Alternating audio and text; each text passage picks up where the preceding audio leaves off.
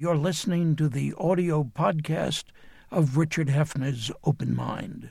For more information, visit 13.org slash open mind.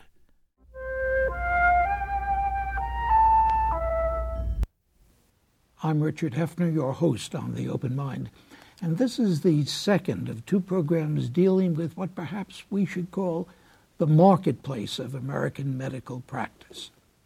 Once again, my guest is Dr. Peter Bach, Director of the Center for Health Policy and Outcomes at Memorial Sloan Kettering Cancer Center here in New York.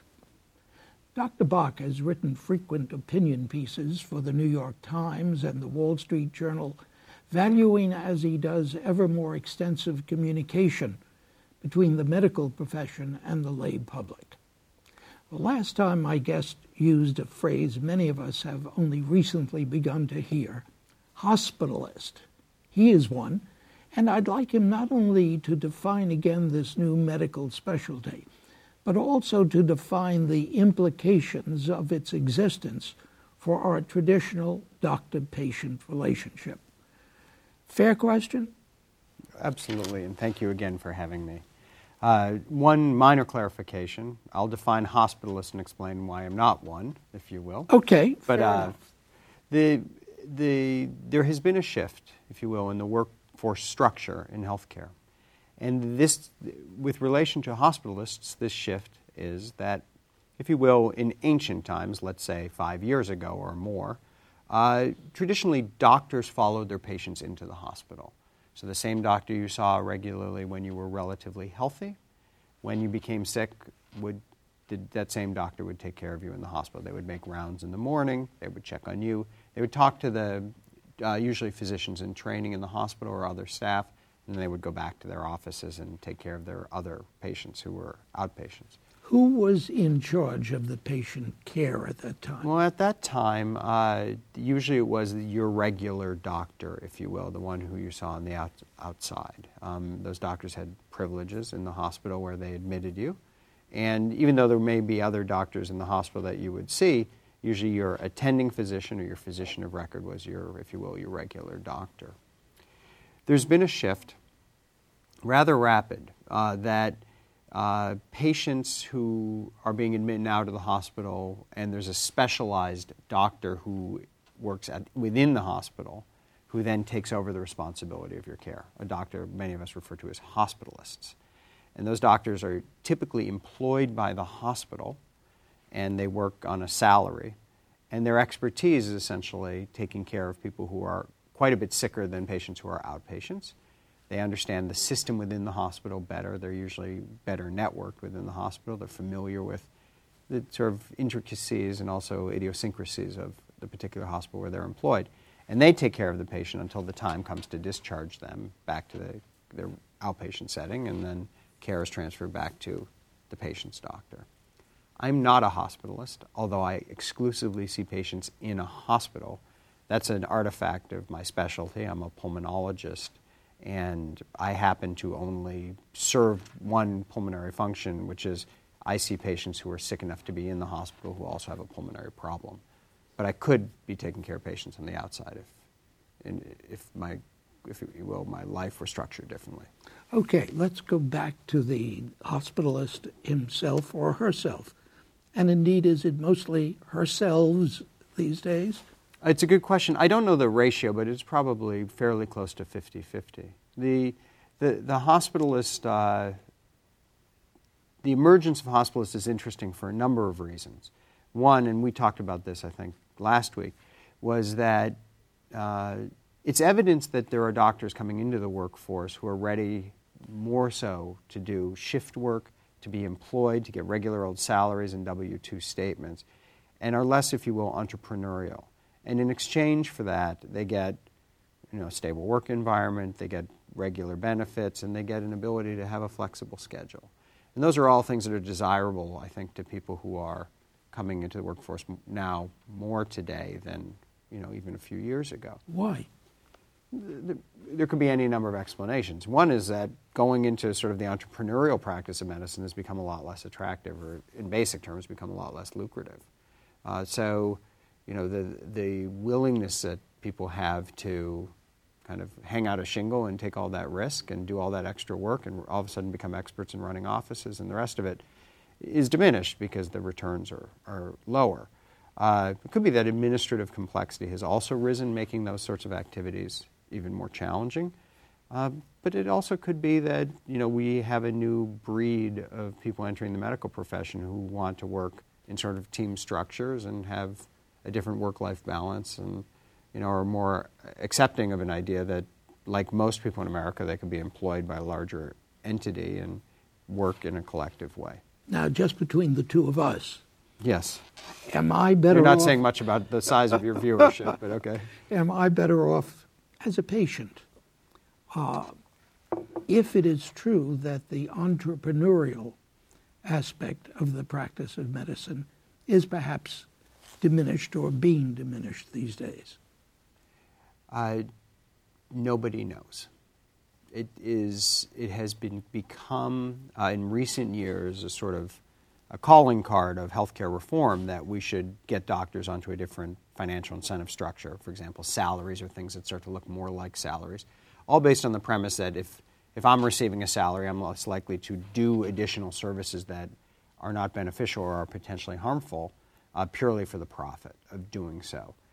Uh, that makes basic economic sense. There's some evidence that such things occur more often when doctors have a financial benefit of doing more things, but we're not, it, it's not clear really if you took the current workforce and shifted them from these sort of financial incentives to a salaried structure, if they would actually, if you will, behave better, differently, or in a way that serves your health better. We don't really know. Let me ask whether I'm you think that I'm correct in my assumption that most people, patients, are as innocent or as unknowing uh, or as plain dumb as I am when one begins to talk about hospitalists and the shift in the nature of medical practice.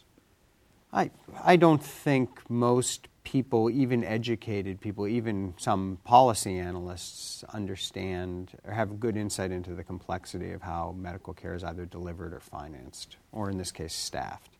It, it's, you know, we're talking about three quarters of a million practicing physicians in, this, in the United States. Um, I think somewhat more nurses than that. Uh, we're talking about 17, 15% of the U.S. economy. Something, you know, so this is it's a very large, complex thing, and it wouldn't surprise me at all that most people don't know about hospitalists as sort of one slice of how we manage or how we're starting to manage patients who become sick and have to go in the hospital. But what an incredibly important slice that is. Perhaps. Uh, you know, the, the data that we have, it's, it's not fully consistent. The data we have suggests that the hospitalists have not harmed care quality, and if anything, maybe outcomes are slightly better. And they have led to, because, if you will, they understand the nuances or idiosyncrasies of where they practice, they are able to achieve shorter lengths of stay with the same kind of outcome. Just, you know, save a half day here or there because they're preparing or they're a little bit more up to speed on something to do. Uh, you have to realize that it's the fact that we have more hospitalists may not be not have been driven by more people being willing to go into it, if you will, but rather a shift in how much care is provided on the outpatient side compared to the inpatient side. It used to be, if you will, that a lot of care was provided inside the hospital to patients who were, if you will, moderately ill as well as very ill. We have increasingly moved the patients who are moderately ill, if you will, back to the outpatient setting, keeping people from having to go in the hospital. That's a good thing. The consequence for your doctor, however, is that in the old days they might say, for argument's sake, have on any particular day three or four patients in the hospital, making the trip to the hospital, if you will, worth it, worth their time, and just you know, making their relationship with the hospital more consistent. And maybe nowadays they have one potential patient in the hospital. And then you sort of start to wonder, like, does it make sense for them to go all the way to the hospital? You know, we live in New York City, but you know, so for many many cases, it's across, we're talking about across the street. But most of the U.S. is not across the street. It involves a car ride, it involves parking your car, right, 20 minutes, 30 minutes each way. And if you only have one patient in the hospital, it starts to make less sense. But doesn't it, and I'm asking you again as an innocent, uh, although I think I told you before that my grand old physician years ago, Mack Lipkin, had said uh, when he was about to retire, said, Dick, stay out of the hospital because they're getting to, and I guess he was describing what you've just mm-hmm. described, the hospitalist, getting to the point where I or my counterpart cannot be in charge of your care. But somebody you don't know and I don't know will be so. What about the impact upon the patient's uh, sense of dependence upon the doctor he sees few times a year? He depends upon his family sees the same person. What about that personal connection? Well, let me answer that a couple of ways. Uh, the first is there's no empiric data. I don't mean to act all scientist or anything, but we don't know. I don't think it's been carefully measured uh, about those effects. Another answer is, you know, of the important parameters, uh, of course, everyone should care deeply about patient satisfaction and experience of care. But you know, we have a healthcare system that is bloated and costly and actually doesn't provide as high quality care as it could or as other countries do, which are similar. So, you know, my top priority, if you will, is not the patient's experience with care, care about it. It's those other things, you know, actually making sure that they get the best care that we can get to them. Uh, the next is that it sounds like you you had a you have you know a, a, tight relationship with your doctor, but the data don't suggest that that's the experience of most patients at all. That you know this notion of that you know each individual has their doctor, sort of a Marcus Welby idea, or Moonlight Graham, if you want to think of Field of Dreams, since you're a movie fan. Uh, most people don't. You know, doctors, and we talked about this last week. Patients and doctors sort of bounce around in this way that was unexpected before a number of analyses, including one I was involved in, showed that there is no such bond for most patients. And that, that reality is important to sort of work around. And if it's chaos on the outside, if you will, then actually having consistency within the hospital is something we should find desirable. Tell me more about that because you're right. I think of uh, Richard Cohn, my internist now, and I can't imagine doing without him or not being able to um, have him guide my medical destinies, as I had with Mack Lipkin years mm-hmm. before. Uh, is this not typical? Are you suggesting that?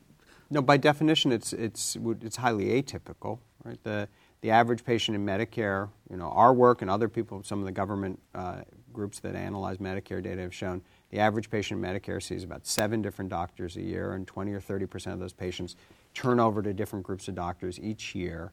Those doctors don't necessarily work together, and as patients develop more and more conditions, they actually see more doctors, and the variation between the doctors they see rises. And so it is, it is the antithesis of what you would want if, if you believe that you know, an individual doctor who gets to know you well is, is sort of the path to both satisfaction and high quality care. We don't have that. We have. Let me, let me ask you a question. I don't think it's an unfair one. You can yell foul.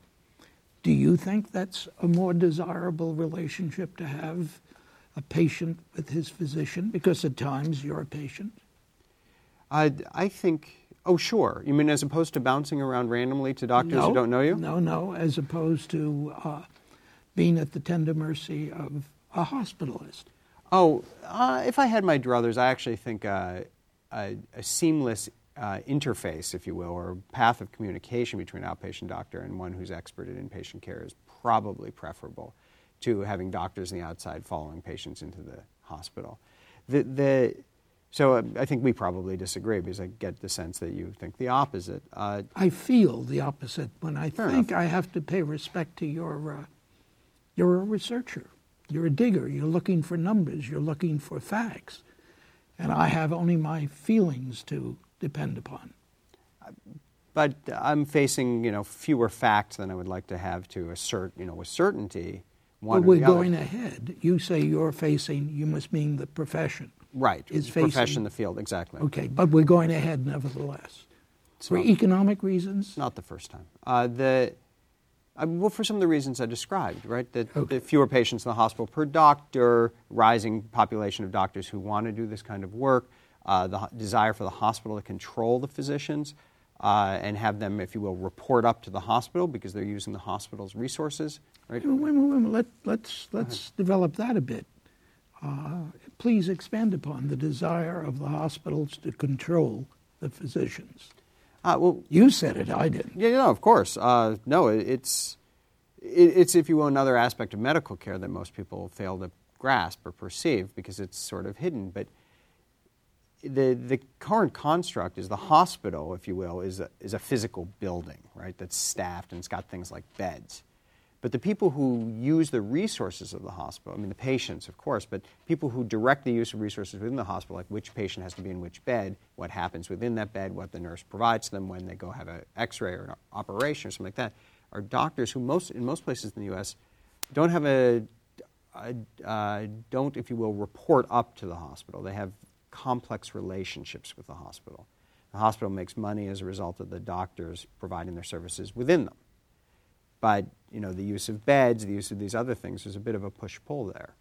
So an alternative model, and I happen to be a salaried physician employed by a hospital working at Sloan Kettering, but an alternative model is exactly that. I essentially report up to the hospital. My use of the hospital resources on behalf of my patients, something I'm accountable to at the level of the hospital. And so it allows, if you will, for everyone's interests and goals uh, to be better aligned.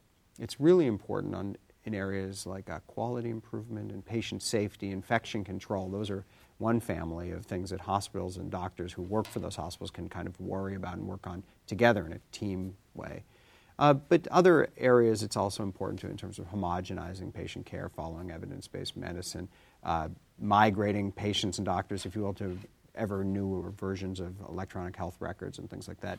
Having everyone be employed makes it start to look like any other industry where you know the place where the things are built hires the people who are doing the building inside. You're not saying this, I gather, with a sigh. You're not saying this is the way it is, I de me. I, you know, I, am a policy analyst. I uh, some of what I'm all the more is, reason for me to ask you. No, but I mean, some of what I'm just saying is, you know, it's just sort of statement of fact. This is what's happening. I think that there's a strong belief that this is a structure that's going to be better uh, for patients and better for an evolving healthcare landscape. For example, I mentioned electronic health records. Right. Uh, the for sure, the healthcare reform law contemplates versions of this better integration. The accountable care organization concept is based on not necessarily restructuring the financial relationship between physicians and hospitals. It doesn't require hospitals to hire their own doctors, if you will, but it does contemplate a, a financial tie between those two that's much more linked to, if you will, their ability to collectively provide care at a lower cost and of higher quality. So that, you know, obviously suggests some sort of coordination and rowing in the same direction. You mentioned several times this week and last week uh, electronic record keeping, etc. You feel this is a very important part of the whole development. Uh, I do. I, I, don't think anyone in their right mind would imagine that a highly functioning healthcare system wouldn't have an electronic backbone. We don't have it now. Getting there will be hard. Uh, the software that's available, the records that are available, are not up to the task. Uh, the competition between vendors has caused all sorts of, uh, I think, unanticipated problems, such as vendors locking records in a structure that can't then be read by some other vendor's software, which we've obviously seen in other areas in the software industry. But uh, I can't imagine that we can get to where we want to without having, you know, it all being based on electronic for exchange of ideas and, and data. We're nowhere close to that right now. What about time lag in terms of age of physician? In this. If we're going to have a no man's land in which physicians between the ages of 50 and 70 right now are not really going to be able to function terribly well. You mean in an electronic age? Yeah. Uh, if we have uh, what you think we need to have. Yeah, I don't know. Uh, I mean, we certainly see at our hospital that the doctors, you know, are able to adopt. You know, we're fully electronic, and our doctors who span decades in age uh, have been able to adopt the systems that you know we've we've integrated into all aspects of care. So you know, obviously, it's traditional to assume that old fogies can't run computers, but uh, you know, I don't think we've necessarily seen that. It certainly could be the case that younger people. I know in my office, I'm always I always call young people when I can't figure out something in Microsoft Excel or something. So it's uh, there's some generational effect, but hopefully the tools are developed by people in ways that uh, can be adopted by anyone. I suppose it's a sidebar issue, but does the matter of privacy enter into this consideration, this important consideration of electronic records? I think it's everyone's top priority. Really? Yes, because uh, you know the old expression that you know it, humans can mess things up, but it takes a computer to create a real disaster uh, is you know, bears heavily on weighs heavily on people. So the issues of privacy are important. Uh, right now, uh, there are really quite a few not only safeguards but regulations in place that I think would mostly, at least strongly discourage people from being sloppy. That doesn't mean that uh, things couldn't happen, but I'm not aware of any important uh, privacy breach that's ever happened in healthcare as a result of the advent of electronic health records. And hopefully our systems are up to snuff. That said, you, you never want to create any system where you absolutely require yourself to drive, drive some parameter to zero uh, because it creates such constraints on everything else. So I think the truth is, and I could never be a politician because you can't say things like this. But the truth is that if we obsess to the point of not tolerating any errors or leaks in privacy, uh, we'll never get anywhere. Uh, that doesn't mean we should just be free form about it or willy nilly, but I think the reality is, you know, we need to figure out ways to move forward with systems. There will be mistakes. Uh, where? How? Don't know. You must anticipate something.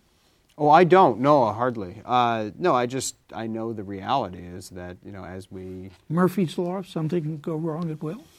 Simple as that. Uh, I think it's probably more the the law of increasingly complex systems operating in systems that aren't designed to accommodate them is the problem, and uh, I think this is why we see the kinds of mistakes that periodically get made. But I'm making a much more basic, if you will, philosophical point that you know it's we can't move forward if we cannot tolerate mistakes. Uh, because right now, there's estimates to suggest there's 100,000 deaths a year due, due to patient safety errors, and every reason to believe that an electronic health record and system would drive that number down sizably. How many of those deaths would we have to avoid to tolerate a leak, a privacy violation? I think, you know, probably not that many, you know, because those lives matter a great deal.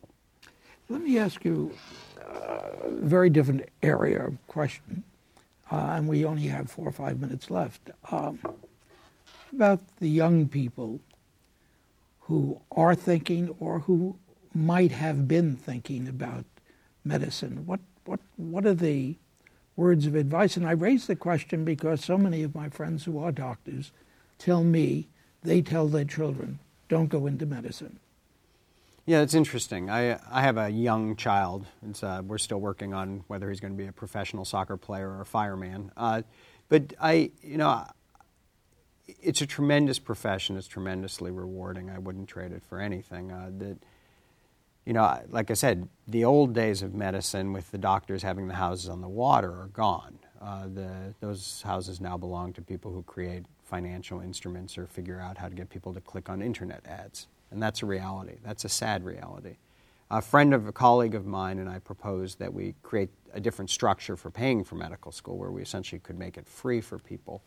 Uh, and I think that would be an important part of making medical school work and being a doctor work because right now we have this mismatch between a very heavy debt burden that people take on to go to medical school and really a very bad way of trying to pay that back because many of the professions that are desirable for other reasons, like primary care, uh, pay at such low rates that really taxes people and serves as a disincentive and drives people to specialize probably more than we need. I, I was aware of your colleague and your uh, uh, thought about this. Any reaction to it? It, it's actually been tremendous, uh, and we have spoken to people, you know, in Washington about it, as well as many of the organizations uh, who worry about many aspects of medical school, as well as fellowship training. Because if you remember, part of the proposal was actually to shift who got paid when they were doing their specialty and subspecialty training. And I actually, you never know, but I feel like it's something that could be done, is desirable, we think is doable within the Medicare regulations. That matters because Medicare pays for subspecialty and specialty training through things called indirect medical expenditure uh, reimbursements. Uh, but you know, it's I believe it's a fully logical idea that pays for itself and would have numerous positive benefits. Anyone who's been around healthcare policy will say oh, those are the parameters that guarantee its failure, but uh, I'm not yet that cynical. If I remember correctly, you weren't talking about an outrageously expensive proposition here. No, it, it's a wash, actually, as currently constructed. Nothing is a wash, but uh, no, it is in this case. Uh, the cost, the full cost of educating people in medical school right now on an annual basis is the same as the cash compensation of people doing subspecialty training, like within a few dollars. And so all we proposed was medical school is free. If you do some specialty training, like primary care, you get paid during that specialty training. But if you go on to subspecialize in something like pulmonary medicine, my specialty, during that training period, instead of getting a salary, you would get nothing. You'd get benefits. But that would be the time you would take out loans to pay for your life. And because when you come out as a pulmonologist, you're well, much better compensated than when you come out as a primary care physician. The debt burden for financing medical school would sit on the people who went into higher paying professions like pulmonary medicine. Dr. Bach, I hope that you get more and more people to pay attention to what you're suggesting. Meanwhile, I want to thank you for joining me again on The Open Mind. It's my pleasure. Thank you for having me. And thanks too to you in the audience. I hope you join us again next time. Meanwhile, as an old friend used to say, good night and good luck. And do visit the Open Mind website at 13.org slash openmind to reprise this program online right now or to draw upon our archive of 1,500 or so other open mind and related programs. That's 13.org slash open mind.